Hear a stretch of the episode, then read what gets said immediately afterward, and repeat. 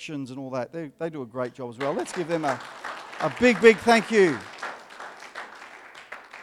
So, yeah, we, we appreciate all the, all the workers and the volunteers that we have. And right now, as we speak, there's a whole army of people cooking about 5 million meatballs for dinner. And uh, I've been out there to have an inspection of the process, and it looks authentic to me. It is real meat. But tonight, I want to speak on uh, a subject that, that I think is vital for all of us to hear. But I'm calling it the process of God's preparation. Um, and the first scripture we have is from Ephesians 1, uh, verses 19 to 20. That can go up right now. But I had a, a personal encounter with God, I guess a new revelation, which is what I, I love about God is that it doesn't matter how long you've known Him uh, or how long you've been going to church, how long you've been a believer, you always have these moments where suddenly you realize things that maybe you, you might have realized before and you've forgotten, or it's all brand new. And sometimes uh, we need to be pursuing after God for some brand new things. But over Easter, I had a, a, a new moment, I guess a revelation moment of the power of God that is available to the church, which is available to you, available to people today who believe, available to believers. And in particular, um, this verse that is up there on the screen right now, it woke something in me that I want to try and, and uh, transfer to people here tonight. And it, it's up there. It says, uh, I also pray that you will understand the incredible greatness of God's power for us who believe. This is the same mighty power that raised Christ from the dead and seated him in the place of honor at God's right hand in the heavenly realms. So, if I can bring your attention or bring our attention to the two words, well, maybe there's more than two words, but this same power, that's three. This same mighty power, that's four. that raised Christ from the dead for us who believe. Someone get excited here.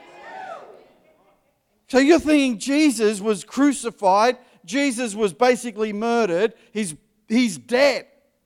And he's dead for three days, but there's a mighty power from heaven that came and touched his body that raised him from the dead. You're thinking, wow, that's pretty amazing. Is that just a fairy tale? No, it's not. It's the truth of the gospel. And then the, the whole thing here is it says this same power that raised Christ from the dead.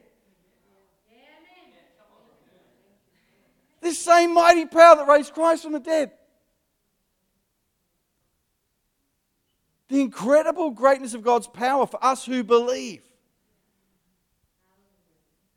So you're thinking, oh, I feel like I, I, I'm confused. The same mighty power that raised Christ from the dead. Apply that to your confusion. You're thinking, I'm feeling lonely. I'm feeling depressed. Apply that same mighty power to those things for those who believe. See, I'm here to motivate you to get to grips with the Holy Spirit and immerse yourself in the faith that you believe. So tonight, my whole my whole thing is going to be sort of like going everywhere because you know you know it, it's not that easy to preach. And and my mind is if you look at my desk, it's like. And I think that represents how I think. And it's like, you know, there's no st- straight stream usually. It's like all messed up. But I want to I want to try and uh, filter in tonight some things that hopefully you're able to grasp and take home with you, and it'll make a change in your life. But we need the fullness of the Holy Spirit in the church. We need the fullness of the Holy Spirit in the church to affect the kind of uh, the kind of things that God wants His church to do. So we can't do it by just good ideas. We can't do it by, by creativity alone. We've got to make a difference in the world in which we live in by the power of the Holy Spirit. Oh, it's so good to be in a church that's, that's awake today. So we need the fullness of the Holy Spirit in the, in the church to affect the kind of things that God sees. Because God sees what we can't see, God knows what we can't know. And he wants us to be the agents of those things. And he wants to put, he wants to put um, I call them revelations in our heart. Things that they're like light bulb moments that no one else has ever thought of before. And that's why I get so, I get so passionate because I'm thinking God hasn't finished with us yet. And we should never be going, well, I've, I, I've seen it all. I know it all. I, I know what to expect from church. You know what? We've got to start to say, God, I want to move, move into that place of not knowing what's going to happen next. See, Jesus operated as a man on earth. He was bound by the same mortality, he was bound by the same mortalness. That means human, human, humanity, humanness. It means earthly. It means bodily. He was bound by those same things that we have, just like us. Yet, to be effective as he was in defeating all the devil's schemes, he was filled with the Holy Spirit. That was the, that was the power that was at work in his living body to defeat the power of the devil and his temptations. See, we need to be in the Holy Spirit, and the Holy Spirit needs to be in us. And I believe that's the answer for the church of the modern era is that we need to be a Holy Spirit believing church, a Holy Spirit filled church, a Holy Spirit operating church. So we need to uh, we need to familiarize ourselves with the Holy Spirit. We need to know the difference between the Holy Spirit and a deceiving spirit because sometimes they can look and sound very similar. But if we're not used to handling the things of the Spirit, we'll be deceived by every weird thing. And so, you know, I, I say it, you know, tongue in cheek, but sometimes people have attributed things to the Holy Spirit just because it's weird think, oh, that church got weird stuff. Well, they're a Holy Spirit church. Don't blame the Holy Spirit for stuff that's just people being weird. We don't want weirdness, we want the power of the Holy Spirit.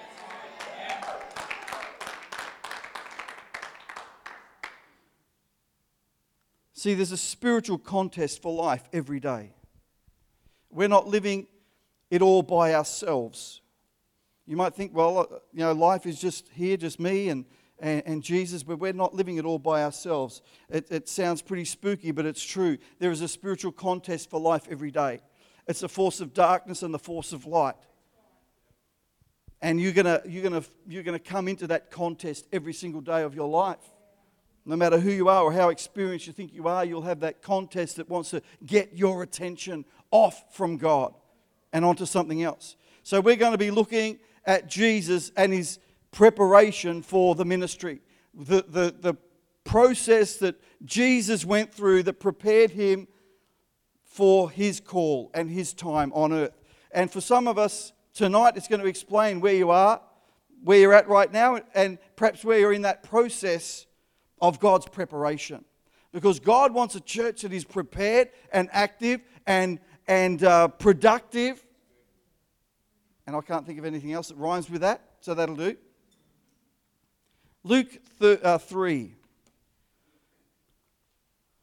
verses 21 and 22. So I've just sort of cut off the last bit of verse 21 and started with the first bit of verse 22. It says, Jesus himself was baptized. And as he was praying, the heavens opened, and the Holy Spirit in bodily form descended on him like a dove. There's a whole lot of things we're going to pull out of there tonight but one of the things I want, I want to encourage every single person if you're, if you're wanting to pursue after God and you're wanting God to use you, then you've got to learn to discipline yourself in the simple art of prayer. You think, well, I don't know how to pray. It's okay. If you can talk, you can pray. Thank you. The other, the other thing that I think, if you couple with your prayer, is the Word of God. So if you pray according to what the Word of God says, you're going to start to see that your prayers actually start to work. Because God, this is, uh, this is something you need to remember God will always honor what His Word says. So you can be praying for all kinds of stuff, but you know what? If you're saying, God, I want, to, I want my life to live up to what your Word says about me, then you're going to see those prayers are going to be answered. It's not all about the red Ferrari, although that would be nice. So Jesus himself was baptized, and as, as he was praying, the heavens opened, and the Holy Spirit in bodily form descended on him like a dove. See, when Jesus was baptized, the Holy Spirit came upon him like a dove. Now, you know, I, I just think it was like, like a dove, a bird. came down physically. I don't know why it was a dove. Not, it, it would have sounded much better if an eagle came down, something more majestic. But it was a dove. See, and that sign was that Jesus was now operating in the power of the Holy Spirit. The Holy Spirit came and rested upon him. And Jesus was baptized. There's another point for you. Jesus was baptized. So, part way along the journey of your preparation, you need to consider whether you should be baptized. I believe every believer should be baptized. Because it's a, it was a public declaration of Jesus' commitment to God. And as a grown man, as an adult, he initiated the example of obedience for us to follow. Baptism is, a pub, is, is public news. Our life has a new purpose, and we believe in Jesus. It's a public declaration to the whole world. And you know, if Jesus was baptized and at that point the Holy Spirit came upon him, then I believe that we need to make those, those conscious decisions to say, Jesus, I'm yours. And I want to follow you. The next verse we see, uh, verse 23, it says that Jesus was about 30 years old when he began his public ministry. Now, whether you're younger than that or older than that is not really the point here. But Jesus began his public ministry after he was baptized and the Spirit was identified upon his life. And we need to realize that, it's really not, that to me is not that important about his age. But what is important, that he was identified as having the Holy Spirit upon him before his public ministry began. So we ought to be careful as a church in promoting people to ministry, ensuring that they're in the Spirit. If Jesus needed to be, then so do we even more. So Jesus had to be filled with the Spirit. He had to have that operation of the Holy Spirit upon him to do the public ministry. And some here tonight, you're going to get something on you. You're going to have the Holy Spirit come upon you, and you won't be the same again. You're going to know that there's something changed. That when, you know, I believe, I believe it's impossible to read the Bible in its fullness and to get the real meaning behind every story without that enlightenment of the Holy Spirit. You'd be thinking, well, I can see the story, but you know, you don't know the story in the story. I've read the Bible for the last probably 30 years, and every time I read it, I see there's something I never saw before. But I've read the story. But there's those, those tiny things, those subtle things that the illumination of the Holy Spirit as I read just says, that's what, that's what I want you to see today. And you can read it for a hundred years, and you'll find that there's still something new, something fresh, something alive. You need the illumination of the Holy Spirit to get to that. Where are we up to? So tonight I want you to begin and believe for a new experience that changes everything you've ever expected from God. Because I want you to start to believe and start to think right now that you're in the process of God's preparation. You're in the process of God's preparation. And uh, you know, you, you might think, well, God, you sent Jesus as a baby. Maybe by the time he was 14 or 15, he could have been in his ministry right then. Just get it over and done with. Get him, get him out there. And we, we should never be too eager to uh, pursue after things uh, before our time. But we need to go through a process where you say, God, prepare me, grow me, develop me, make me ready for that moment. And Jesus, it, it was 30 years in the process for Jesus before his public ministry began. Luke 4, verse 1, if we move on, it says, Then Jesus, full of the Holy Spirit, returned from the Jordan River. It said he was led by the Spirit in the wilderness Verse 2 goes on, it says, where he was tempted by the devil for 40 days. So I want to give you a, another key here. First key, I believe, is everybody needs to be filled with the Holy Spirit. You need to be baptized with the Holy Spirit on your journey of preparation for God to do something with your life. The next, the next place that you'll go to. So you might go from an ex- incredible spiritual experience where you have this, this moment where you feel the presence of God so strong. You, you may begin to speak in tongues. That's, that's an evidence of the Holy Spirit in your life. You may, you may begin to um, have, have just ideas that you've never had before. You might have um, you know, a new love for other people, a new passion for the things of God. All these different things can come upon you when you're filled with the Holy Spirit. So you have this incredible moment of, of a high, for, for, for want of a better word. And the next thing that happens is here Jesus has just been baptized, he's been filled with the Holy Spirit, the, the, the sign of God has been you know, hovered down on his head, and a voice from heaven even speaks, saying, This is my son, I'm very well pleased with him. He goes from that, he returns back from the Jordan River where he's just been baptized, and he's led to the wilderness. No, you got it all wrong, God. You should have said he was led to the palace and he spoke to the king with all the authority of God. No, God takes him away from people.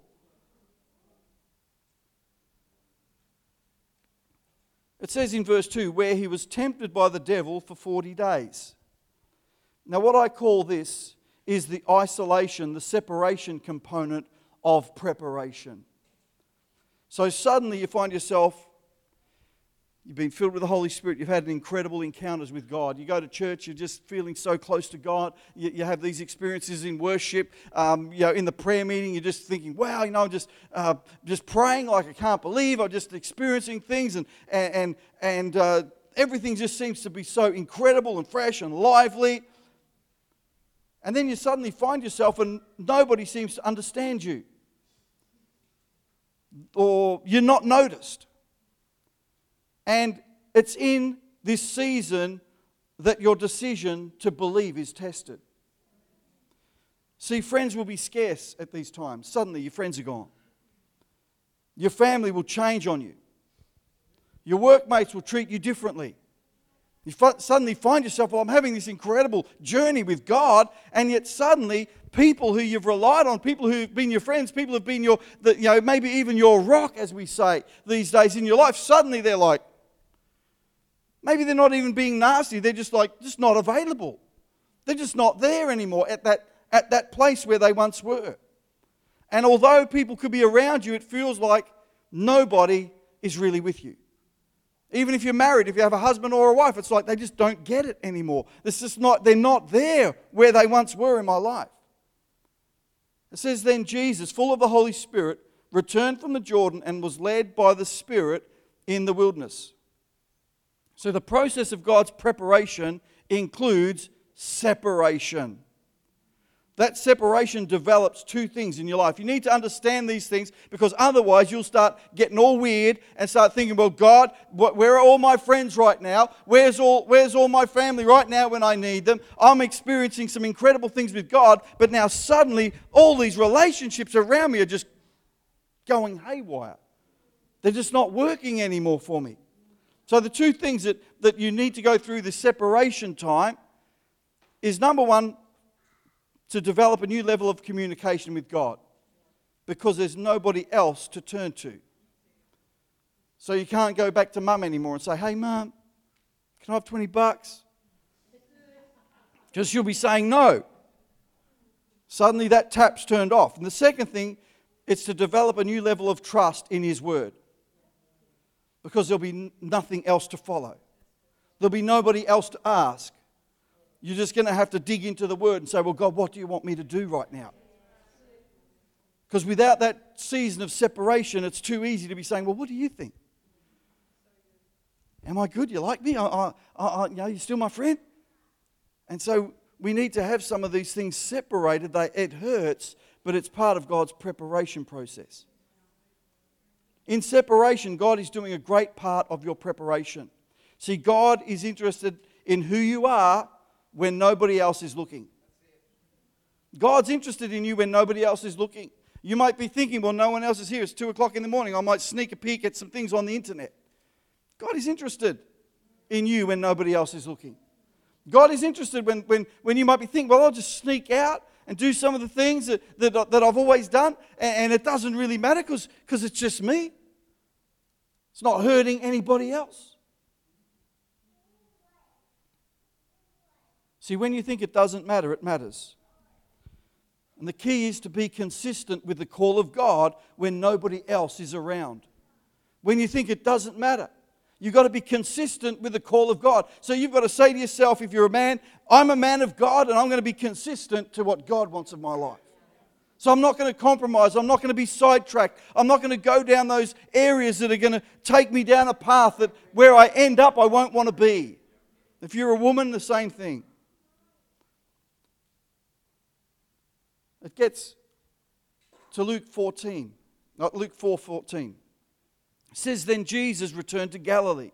So he's, he's been to Jordan, he's been baptized, he's been filled with the Holy Spirit. He's gone into uh, the, the wilderness, he's been in the separation. Now he's coming back. Then Jesus returned to Galilee, filled with the Holy Spirit's power and reports about him spread quickly through the whole region. You know something? Wouldn't that be a great reputation for, for, for your life, for, for Derek McDonald, where people saying he's so full of the Holy Spirit, and everyone around White Flat is, is, is uh, hearing, and the word is spreading quickly through the whole region?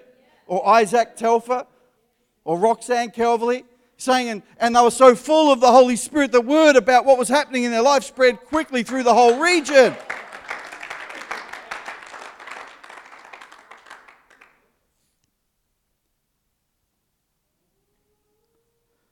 Back to where, back to where he started, basically, this, this verse is talking about. Back to Galilee, his hometown, even.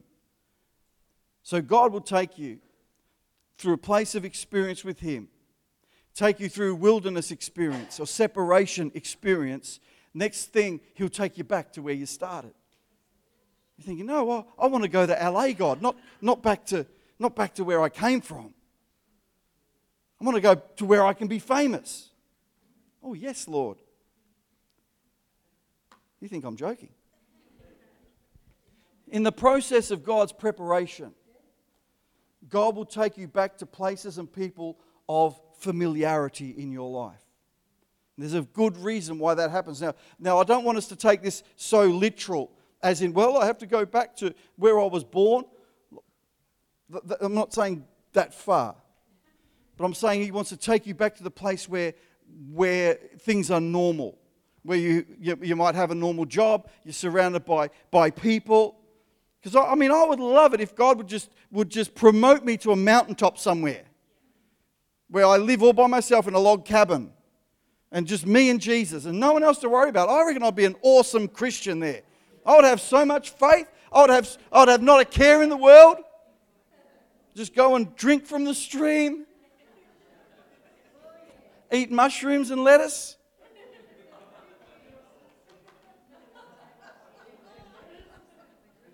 and lentils. But in the process of God's preparation, God will take you back to the places and people of familiarity. This is about checking our heart. In the wilderness, it's easy to trust God and, and learn to trust God because there's nobody else around. So he's saying, God, I've just got to trust you. And you know, even as a pastor, there's been times where early in my, my particularly in my time here, there were people in my life where I'd say, Well, I've got this person I can talk to. And say, I don't know what to do. Help me. And, I, and I'd go, go to different people. Uh, there, was, there was about three men in my life then who, who I could go to and say, Hey, I, have got questions. I don't know what to do. And they'd tell me, Well, well here, here you go. But slowly but surely, God took me through a journey through the wilderness where suddenly they were no longer there. And I had to start relying on the voice of God. Start to say, Well, God, what do you want me to do now? Because the people who I could rely on, they're no longer there. Things had changed. But this, this next part is about checking our heart. Getting back to, civilization, back to civilization, back to the familiar of where we came from, checks our conviction to God. The process of our preparation is going back to where we came from. Will you hear the voice of the Holy Spirit above the voices of your friends? That's what that place is all about. It'll put you back into the environment, maybe back into a work environment, maybe back into a family environment again. You know, all those things that had changed earlier. Well, now God puts you back, and all the, all the voices start coming back again. Will you hear the, the voice of the Holy Spirit above the voices of your friends? And the challenge this is the challenge of allegiance. Do we fall back into old habits? Go back to things that we've had in the past?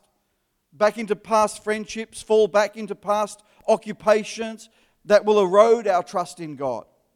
And we must live among our community, but with God as security. And we've got to learn how to do that because it's easy to trust God in the wilderness. You know, I was trusting God for every day just for a piece of bread, and, and He kept feeding me, and I, I could trust God then. But when it all changed and I went back to normal, then I trusted the company. I, I trusted the family. I trusted my own ability. But God wants to take you back to that place where everything's normal again because He wants to check your allegiance. Because you, you know, it's great to be blessed. It's great to have people around you. It's great to have lots of friends. It's great to have a secure job. It, th- those things aren't a curse, they're a blessing. But you've got to say, God, among all that, I still have my security is found in you above all else. In the surrounding of the familiar, you define the ministry and your calling. And many people avoid that station. But don't be afraid of it. Use it to redefine your future and to make an influence on other people for the better. And I don't want us to get lost in the process of God's preparation that we miss the point of being filled with the Holy Spirit. So it all, I want to bring it all back again to being filled with the Holy Spirit. Because sometimes we think, well, I'm, I'm, on the preparation journey. I want God to use me. I'm going to do all these things and I want to do everything just right. But without the element of the Holy Spirit being the, the, uh, the power within you, you're never going to be effective for the kingdom of God. Acts chapter 8, verses 14 and 15, moving on. It says, when the apostles in Jerusalem heard that the people of Samaria had accepted God's message, they sent Peter and John there. And as soon as they arrived, they prayed for these new believers to receive the Holy Spirit. See, the people in Samaria, they believed but weren't filled with the power. So it is possible to say, oh, I've accepted the story of Jesus. Maybe you've grown up where you've heard the story of Jesus and you think you've never had a problem believing. That's never been an issue. But what, but what has, has been separated from your life is the power of God that He wants you to live with. And that comes through the Holy Spirit upon you. See, the Holy Spirit baptism is not an optional accessory. I remember as a teenager going through a, ser- a series, oh, not a series, a season, I should say, in my life, where I was trying out all the accessories that you could have. Like cigarettes and weird hairdos and tight pants. All the things that were in fashion then, they're all accessories. But you know, the Holy Spirit to a believer is not an accessory that you think, well, you can add this bit if you feel like it, but it's vital to, to your future. It's vital to fulfilling everything that God put in you. See, it's the power of God to affect spiritual process, to affect the spiritual progress in everything you do. So, to be effective in carrying out the ministry that God has for you, you need to be filled with the Holy Spirit. You need to have that descending of the Holy Spirit upon you. So that descending might come upon you, and you might think, well, I don't want to have a wilderness. I don't want to have a separation. I don't want to have all those things. You know what? The, the whole thing about it is the Holy Spirit will leave you wherever you want to stop. If you want to stop at the place of, wow, that was awesome, I had a great baptism, now I'm just going to stay here, I love it. I'm going to stay in the Jordan. Stay. See, what, what Jesus did and what the Holy Spirit does in us today is he, he calls us and then He walks. And if we're wise, we'll follow. If we're wise, we'll say, Jesus, where are you taking me? I want to be in step with where you're going. I don't want to stay in the Jordan. I don't want to stay in the wilderness. I don't want to stay in Galilee. I want to continue the process of growing and changing and developing and fulfilling something.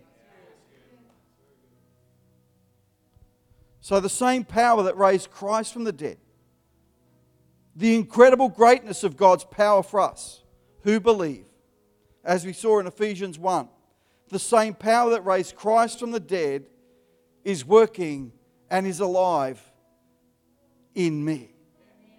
Is working and alive in you.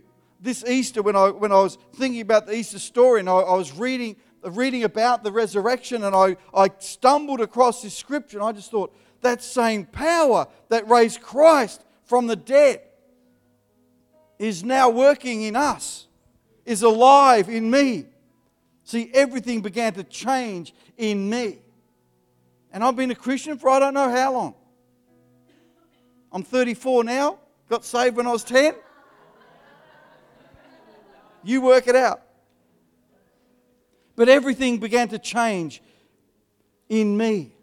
And I started to get a new, uh, a, a new understanding, a new, a new spirit of, of revival within me. And I started to, start to push out the limitations that, that the enemy's trying to say, well, no, no, don't go too far. That's, that's all you can believe for. That's, that's the history. And I'm starting to say, God, that same power. And when I'm praying, I'm getting down. I've, I've had a new passion for prayer coming upon me.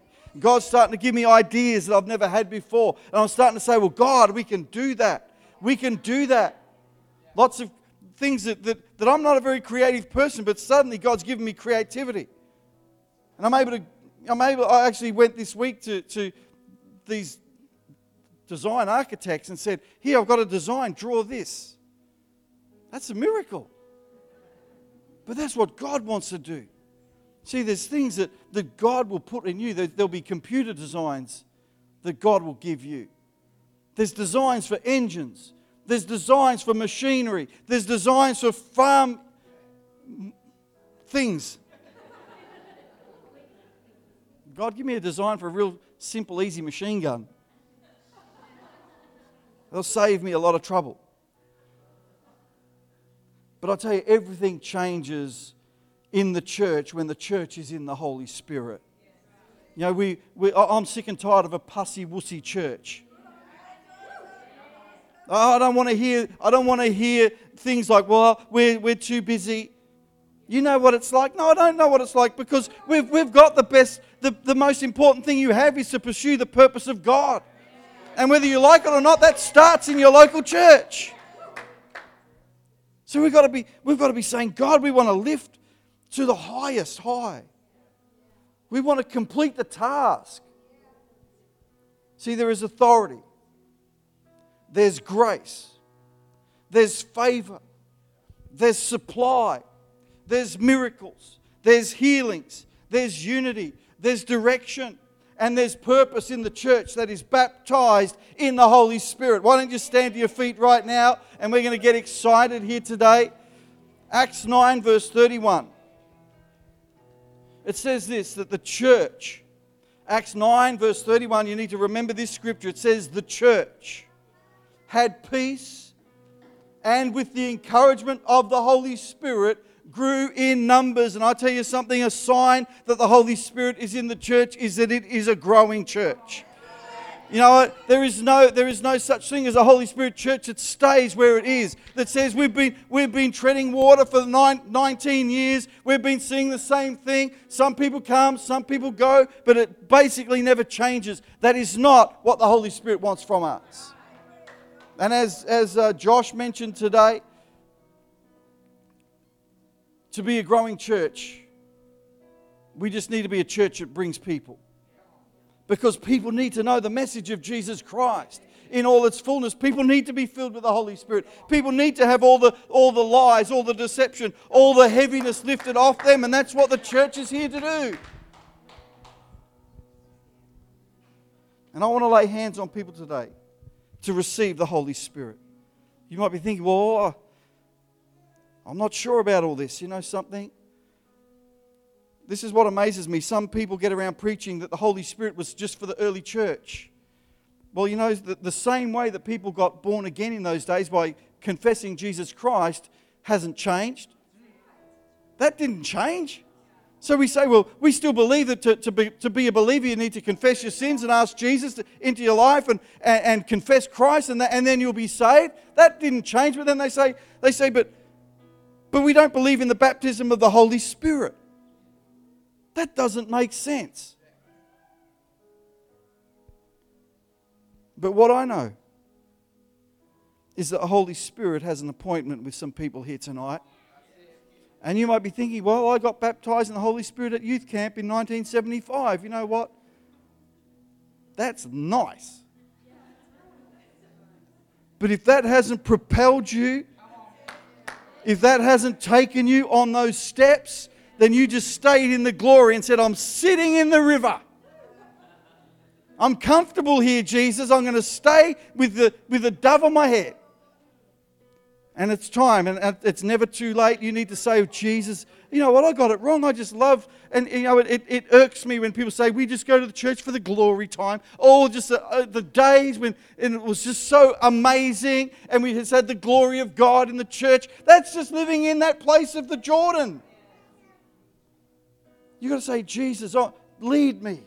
Take me out of the, the baptism moment and take me into the places of your preparation.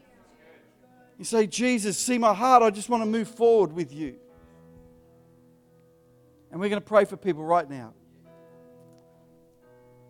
Just before we do, I want us to believe for supernatural moments here tonight. If you can just have that song ready there, Karen, for me. We're going to, li- we're going to listen to a song, and to ask people as that plays, as a song plays through, that you come and, and I want to pray with you. And I'll ask some of the team, Pastor Kylie, Pastor Pauline, uh, Josh, Pastor Michael. Um, we're going to pray with you tonight. We're going to believe for something to happen. Now, you might not feel a warm, tingly feeling. It's not about that because things of the Spirit aren't tingles. Maybe you feel something, maybe you won't. But what I can guarantee, it's something you've got to receive by faith and say, Jesus, Take me on that journey. And you'll see some of those things that I described tonight will be happening. And you, you don't have to be freaked out and say, oh, all my friends are gone. Jesus. You say, God, help me through this moment to trust in you. And maybe you've been here and you're thinking, I never realized that. And now I'm starting to understand what's, what, went, what went on in my life. Where all those, all those friends that I had suddenly weren't there. And where that happened and that happened, then you were leading me here and there. And say, Jesus, you might want to just come forward and say, God, I, I want to be in that journey still. I want you to take me to completion. I want you to finish what you started in my life. Because, you know, here tonight there's, there's evangelists. Here tonight there, there, are, there are people who are going to see miracles happen when they pray for people. There are people here tonight that are, that are going to be pastors of great churches. There are people here tonight who are going to, who are, who are going to write songs draw buildings. They're going to do all sorts of things with the inspiration of the Holy Spirit that starts here tonight in their life. I want to give you one last example tonight. In Acts chapter 8, verse 39. It's the story of Philip. It's okay for you to stand. It's the story of Philip. And it says that he was led by the, by the Spirit to, to, to such and such a road. And while he was there, he sees this guy in a, in a chariot and he goes over and it's a, it's a high government official from Ethiopia. And in the end, anyway, he, he tells this guy about the, the gospel of Jesus and he accepts Jesus. He gets baptized.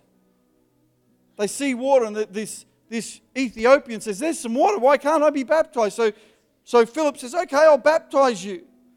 So he baptizes this man, and it says, as soon as they came up out of the water, it says, the Spirit, the Holy Spirit, I can't remember the exact words, I don't know if I wrote it down, snatched him away by the Spirit. Now, we need to have some snatched away by the Spirit moments. Now, I don't know whether you're going to do that transportation, but they can be, they can be in other ways. I mean, that messes with my head. I mean, I, I would love that. Hey, okay, I'm finished now. The Holy Spirit snatches me away, and I end up in LA. being famous. Hi, guys. I was just in Port Lincoln. Now I'm here. Hey, I've pinched their microphone. But you know something? The church that, that gives itself to the things of God will see that kind of stuff again. And we're thinking, oh, well, it's all about the pastor. He should preach better. Oh, we should have better programs. We should have be, be more organized. Oh, yeah, that's good. That's great. But we need the Holy Spirit for the supernatural. Can we have that song play, please, Karen? And I just want you to open your heart. You, you know, the words aren't going to be on the, on, on the thing here, but you know, just open your heart and, and I want you to respond because I love you and God loves you and the Holy Spirit wants to empower you today. So why don't you come as we hear this song? If we can just turn the lights down a, bit too, Paul, uh, John.